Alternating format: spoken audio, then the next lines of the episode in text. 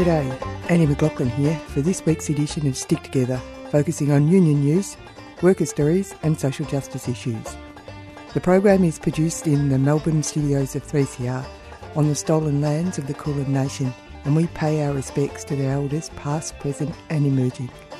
Stick Together is made possible through the financial support of the Community Radio Foundation, and we come to you on the Community Radio Network through your local community radio station.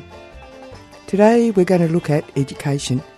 The Morrison government is fumbling around in the dark when it comes to the support of Australian workers and their education needs. The Liberal Party one trick pony does another turn around the carnival ground with the Morrison government pushing to privatise TAFE. We get a view on the announcement from the Australian Education Union. On the funding of universities front, the government has announced 80 million dollars of tied funding. This follows a two-year, $2.2 billion funding freeze for the sector. There are some pretty scrawny chickens in that hen house, I think. We get a perspective from the National Union of Students on the new funding regime. But first, some workers' news.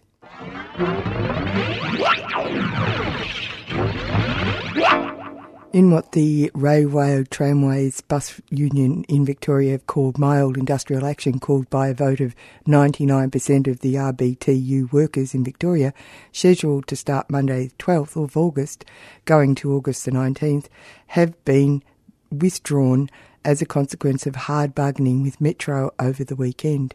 RBTU members had worked out a series of mild industrial action for the week that were aimed at hurting the company, not the commuters. These included frontline staff not wearing their uniforms, leaving ticket turnstiles open on Monday 12th and 19th. Metro had threatened staff that if they did all their duties but refused to carry out the sale of myki card transactions, Metro would dock 100% of their pay. RBTU sought legal advice, which said that in fact it would be illegal for Metro to carry this threat out. The union spent the weekend conferring with members when Metro finally agreed in a convincing fashion to sit down with the union to discuss the issues over this week. A source at the RBTU said the union and its members have given Metro the benefit of the doubt and have put aside the actions for the length of the discussions, hopeful that something positive will come out of the talks. The union has not taken the stoppage marked for Tuesday, August the 27th off the table if progress isn't made. At stake for the RBTU members as they negotiate their new enterprise bargaining agreement are the following conditions across the network of workers. One, a job security clause. Two, the retention of training provisions. Metro wants to scrap training provisions, which is unacceptable to workers. And three, the retention of the EBO. The EBO is like the RDO concept where a worker works extra hours and accumulates enough for a free day each fortnight. In the public transport system, workers work consistently two hours extra because of how their rosters work. These hours add up to a free day over time. The company, Metro, wants to just pay workers out with a little extra pay. Workers want their free day. This is a developing story and we will keep you informed. The issue of silicosis sent a shiver through the workplaces working with faux marble products late last year, as young workers were found to be dying of the disease because there were no safe standards in place to protect their health. This dust has been called the new asbestos. There has been a call for a safe standard to be set Victorian Trades Hall on July 31st says Safe Work Australia has failed to take the opportunity to save lives with an inadequate new safe standard for people working with silicosis.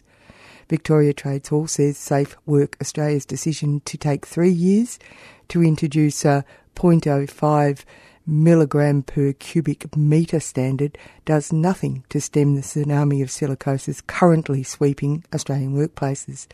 This is a decision that flies in the face of recommendations from the Cancer Council, OH&S experts in Australian unions and international scientific research that called for an exposure standard of 0.02 milligrams per cubic metre. Victoria Trades Hall Council has vowed to campaign for the Andrews government to introduce standards of 0.02 in Victoria, thus making the state a world leader on safety standards in this area. September the 20th is the date that secondary school students are urging adults and adult run organisations to join them in a mass action for climate change. It is a global action. Despite the belief that workers are only focused on their pay packets, unions such as the National Union of Workers, the NUW, Maritime Union of Australia, the MUA, the Nurses Union, the ANMF, the Australian Nurses and Midwives Federation, and the National Tertiary Education Union, the NTEU, are all members of a global union movement called Trades Union for Energy Democracy, the TEUD. Climate change creates a specific new th- threat to workers at work and their journeys to and from work. In a recent blog by a former union negotiator, the key issues for workers are outlined. He writes, Climate change is real. It's happening faster and more dangerously than just a few years ago. It's a major driver in the dominant fossil fuel energy systems driven by the big corporations, but not only that, the Australian government is failing its people on climate change. It poses many practical problems for everyone. Workers at work and in their journeys to and from work face new and escalated dangers. Workers can take action for their own safety. There is an alternative in mass production of renewable energy. Workers can drive the rescue of the web of life that we are a part of and which is necessary for our children's future. Union flags and banners everywhere in solidarity. Union members can do it also without waiting for union officials to give leadership. Don't wait for it. Demand it. If you want more information about trade unions for energy democracy, go to unionsforenergydemocracy.org. If you want more information about September the 20th, go to Solidarity Dynamics. Largest ever asbestos payout. A record $3 million payout has been awarded to a worker working with asbestos materials who contracted asbestosis and has been given a three year life expectancy. Matthew Werfel was first exposed to asbestos as a teenager while working for a fencing contractor in Adelaide between 1994 and 1997. This is a landmark case that highlights the ongoing risk to the public of working with asbestos. Many workers, especially younger tradesmen who were not tradespeople, who were not working in the space when the use of the material was at its peak, are still not aware of the high risk of working with asbestos. A solicitor who worked on the case stated, unlike the people who were exposed to asbestos during mining, manufacturing, or construction, many home renovators have no idea they were exposed to asbestos until years later when they are diagnosed with mesothelioma. mesothelioma, mes- mesothelioma, or another asbestos related disease. The solicitor went on to state that clearly not enough work has been done by the manufacturer of products containing asbestos to create awareness around the health risks their products create. Ca- this case confirms that James Hardie's, the employee, employer, duty of care didn't end when it sold those products. It continues even decades later as tradespeople, homeowners, and others are exposed to those building materials. Allianz has copped an incredible $1.4 million fine in damages to a worker after being found it was liable to the acts of an aggressive and physically abusive manager. The manager, who previously had been employed by the Australian Army, had stated that he was brought in to kick the workers in the head, in inverted commas, after the collapse of the HIH insurance group. Additionally, he had frequently engaged in verbal abuse, yelling and berating workers, as well as physically abusing them, including a case where the manager shoulder charged the employee and another where the manager hit him on the back of his head hard so that his head nearly hit his computer keyboard. The court found that the employee developed post traumatic stress disorder and depression, resulting in a, whole person impairment of 22% from the manager's bullying and harassment throughout 2003 and 2004. Allianz is liable for the manager's behaviour despite not directing him to behave in such a manner directly. They did advise him that his only goal was the improvement of the business, and to that end he could act as he saw fit.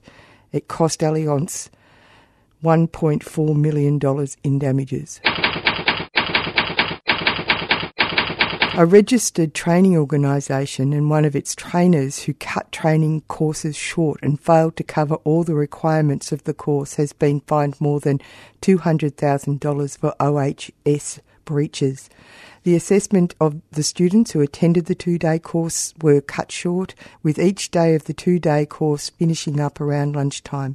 The training organisation pleaded guilty to 14 charges under Section 153 2 of the Victorian OHS Act of knowingly producing false or misleading documents while purportedly complying with the OH&S Act and regulations.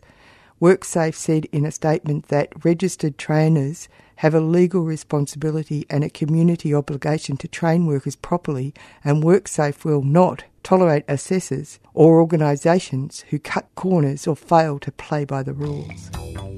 Stick together. Yeah. Stick together. Yeah. Stick together. Stick together. Stick. Together. Stick together. Stick together. Stick together. You're listening to Stick Together on Community Radio. The Morrison government's desire to privatise TAFE has been called putting the fox in charge of the hen house by the Australian Education Union. I spoke to Jason Malali, Vice President of the AEU, looking at uh, TAFE. Now, the government says that it wants to push the private sector into the forefront of the Australian VET sector, but there's been problems since their uh, government's come into power when it comes to TAFE and vocational education. What are the concerns that the AEU have?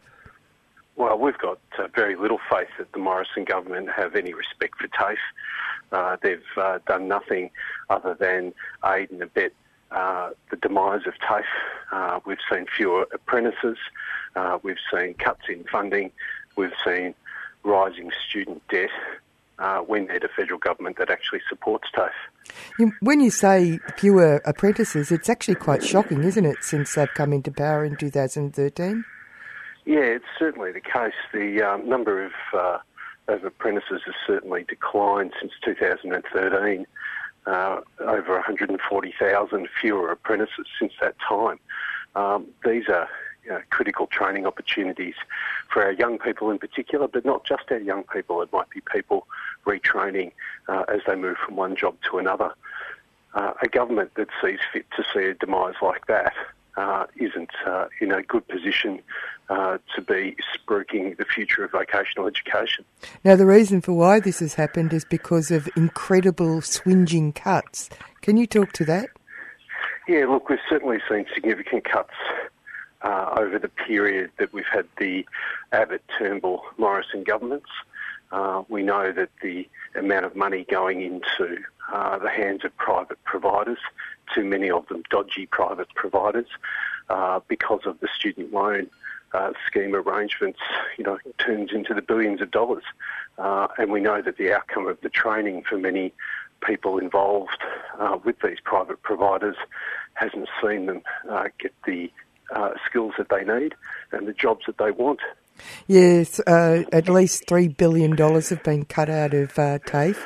Now, um, when you say dodgy, this came to light in 2017 with the VET FEE-HELP scandal. Can you tell us about that? Yeah, look, what we know is that there was uh, a, uh, a plethora of uh, private training colleges that uh, simply went out, uh, got any enrolments that they could, signed people up to loans, often didn't deliver uh, quality training, in some cases didn't really even deliver training at all. Uh, this, though, saddled uh, the students with significant debt, uh, and it's a scandal of the highest proportions. Yeah, it- it's very worrying for people, especially when they're trying to uh, change their future in a positive way, isn't it? Well, that's right, and that's always the promise of public education, uh, not least when it's we're talking about TAFE. It's the opportunity uh, to get skills and training for jobs, uh, but it isn't just about the next jobs. Uh, next job, it's a, it's about a broader uh, set of skills, um, so that people can actually uh, contribute certainly to the workforce and receive the private benefit that that might bring about, but it's also about a public benefit, having people who have skills so that they can contribute more broadly to their community. AEU isn't calling for the government to stop funding to the private sector, but it is calling for 70% uh, public funding to go to TAFE and to withdraw funding to uh, for profit organisations, aren't you? Yeah, what, what we uh, absolutely uh, say is that the vast bulk of federal government funding must go to public TAFEs. Uh, when it comes to for-profit training providers, uh, they shouldn't get a brass razoo from the government. Um, we know that there uh, is a chronic lack of funding to our TAFE system, uh, and we absolutely know that the Morrison government needs to back in any rhetoric it has about vocational education reform with direct funding to our TAFEs. Now, it's been shown that one of the reasons for why TAFE is so important is because it sets the standard, doesn't it? It sets the bar. Well, it does, and it's respected. We know the community uh, values TAFE. Uh, we know the community understands uh, that they'll get a high quality uh, education, uh, and we know that because it does set the bar. Uh, we know that because our TAFE teachers uh, compared to those working uh, for private providers, you know, do get uh, uh salaries and conditions that are far superior. Uh, the way you treat the workforce is an indication of the way in which students will have their learning conditions. Now, it's been pointed out that uh, Morrison has said that TAFE is as good as the university. Um, and, you know, word, words are cheap because he didn't actually talk about TAFE or vocational education in the budget at all. Well, no, it's he's a, bit of a Johnny come lately moment. Uh, uh, we know and have always known uh, that a vocational pathway uh, is. Um, it's not even a question of whether it's as valuable as a university pathway. Uh, it's that uh, it's a pathway that absolutely suits a significant number of people uh, and a very rewarding way in which to transition, particularly from uh, secondary schooling uh, through training and into the workforce. The AEU have got a couple of things that they specifically want to have happen, don't you? I mean, there's the funding arrangements, but then there's other things as well.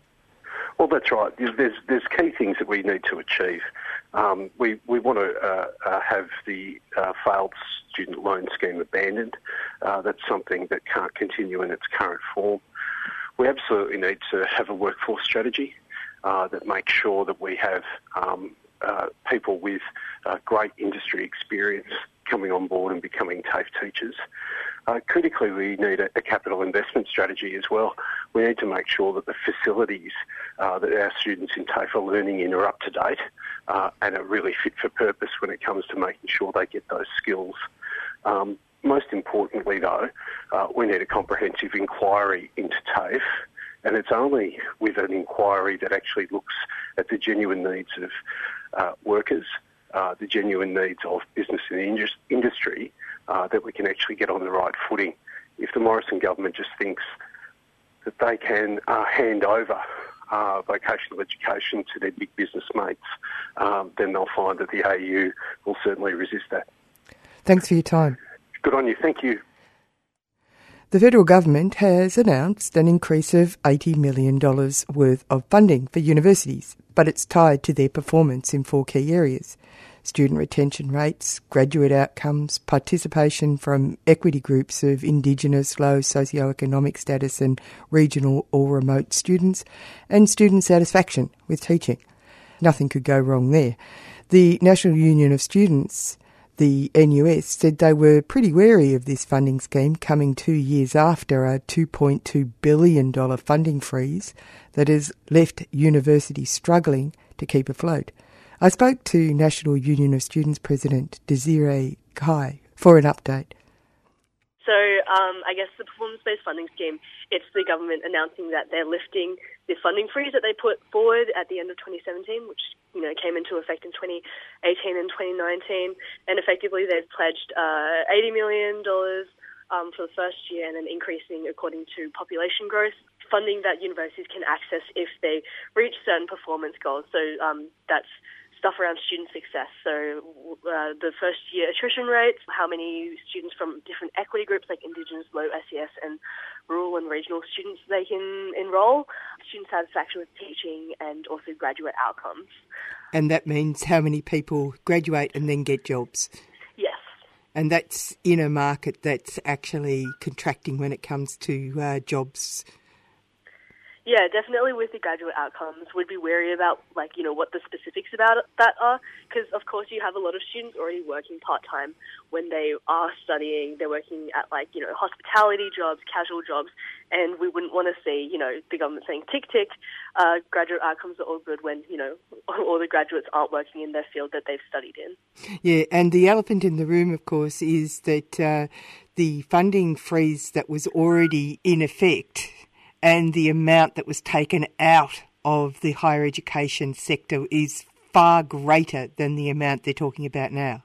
Yes, definitely. We've definitely looked at this um, performance based funding scheme. It's obviously one very small step in the right direction, but we're looking at it quite skeptically in the context of the wider funding cuts that the Liberals have brought about in the past two years. So, yeah, you're right. It was $2.2 billion that they cut from higher what education. What was that? 2.2 2 billion. Billion, not million, but billion. Billion. So they're looking to introduce 80 million in light of that, and I think that's you know pretty laughable. We need a rest, a full restoration to university funding um, that you know has been cut in the past two years. Now the other side to this is that if you tie university education and all education, in fact, to employment outcomes, you're actually undermining one of the uh, fundamental reasons for why you have uh, a brains trust at a university, isn't it? Yeah, definitely. I think there's, you know, this wider um, issue with Australian universities where um, our government and the way that the, you know, education department currently is looking at universities, it's a commodity, right? You're selling your degree to international students, uh, you're selling your degree to domestic students so that they can, you know, graduate and you know, be employed and, you know, of, of course, all that sort of stuff is really important, but they're selling university education as a commodity. Go through university, you get your qualification, get your rubber stamp, go into the workforce. You know, that's kind of the idea that the government seems to be pushing um, with, like, what university means. Whereas in, in a more ideal world, they are public institutions for learning and research and public discourse.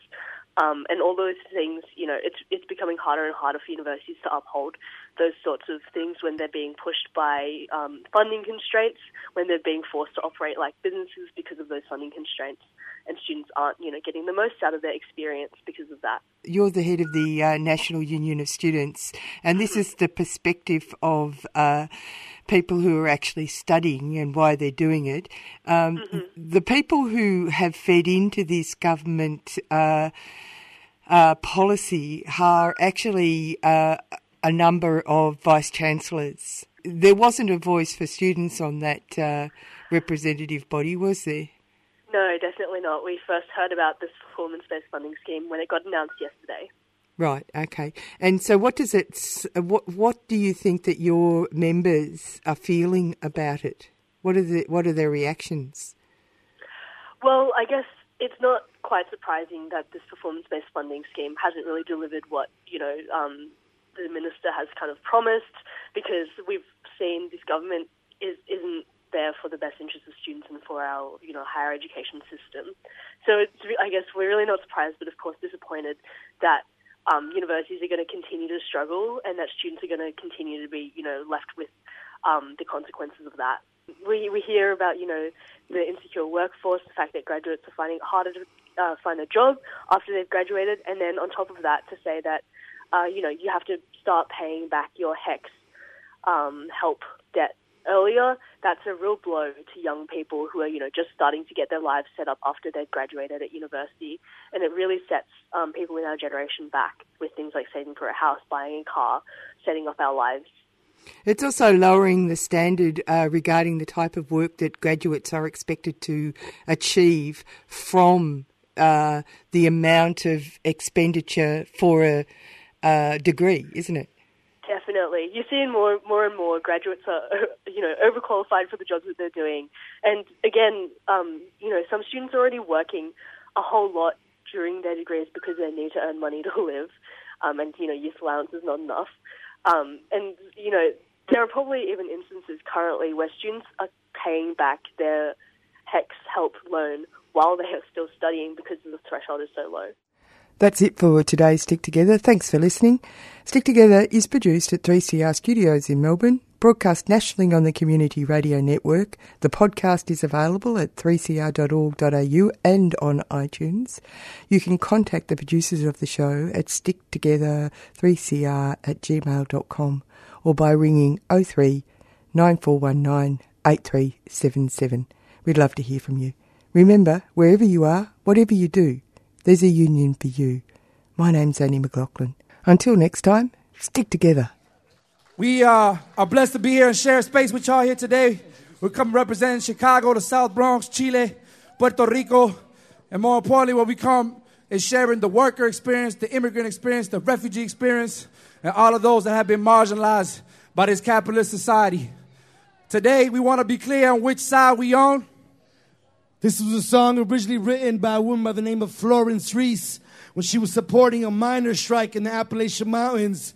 And it's become an anthem for workers throughout the years. It was Pete Seeger's birthday recently. He did a remix. We felt it'd be proper if we do a hip hop remix. This is Which Side Are You On? This is dedicated for all the workers celebrating May Day, International Workers' Day, International Workers' Struggle. Let's go. Come on. Let's we, go. We still put our fist up like that. We feel that power when we put that fist up. That's the power of history and struggle. Let's go. See, I gotta draw the line. I can't take it no more. If you ain't down with revolution, what you waiting for? Making money for suckers in our communities poor. Ripping flags off of coffins, man, this ain't our war. Colonized and terrorized by the world's biggest killers. The U.S. government, the biggest weapon and drug dealers. Filling prisons with children, incarcerating the future. MySpace and Facebook had stuck on computers. Stuck on stupid bumping music that's abusive to the shorties. The nonsense that they spitting, we just listen and absorb it. I've been dormant, I'm I'm a giant, I'm ready. With the aqua, Oaxaca, and we holding machete. I rock hard like Palestinian children holding slingshots. Shots. With every single kid that's down for hip hop. Hey. the culture, Hey. the life, Hey. what it really stands for. for. This music is resistance. It's the voice of the poor. on the side of the workers, the teachers, and lunch ladies. On the streets of brown mommies raising our brown babies. I'm with youth organizers cleaning up the Bronx River. Jaime Escalante when I stand and deliver.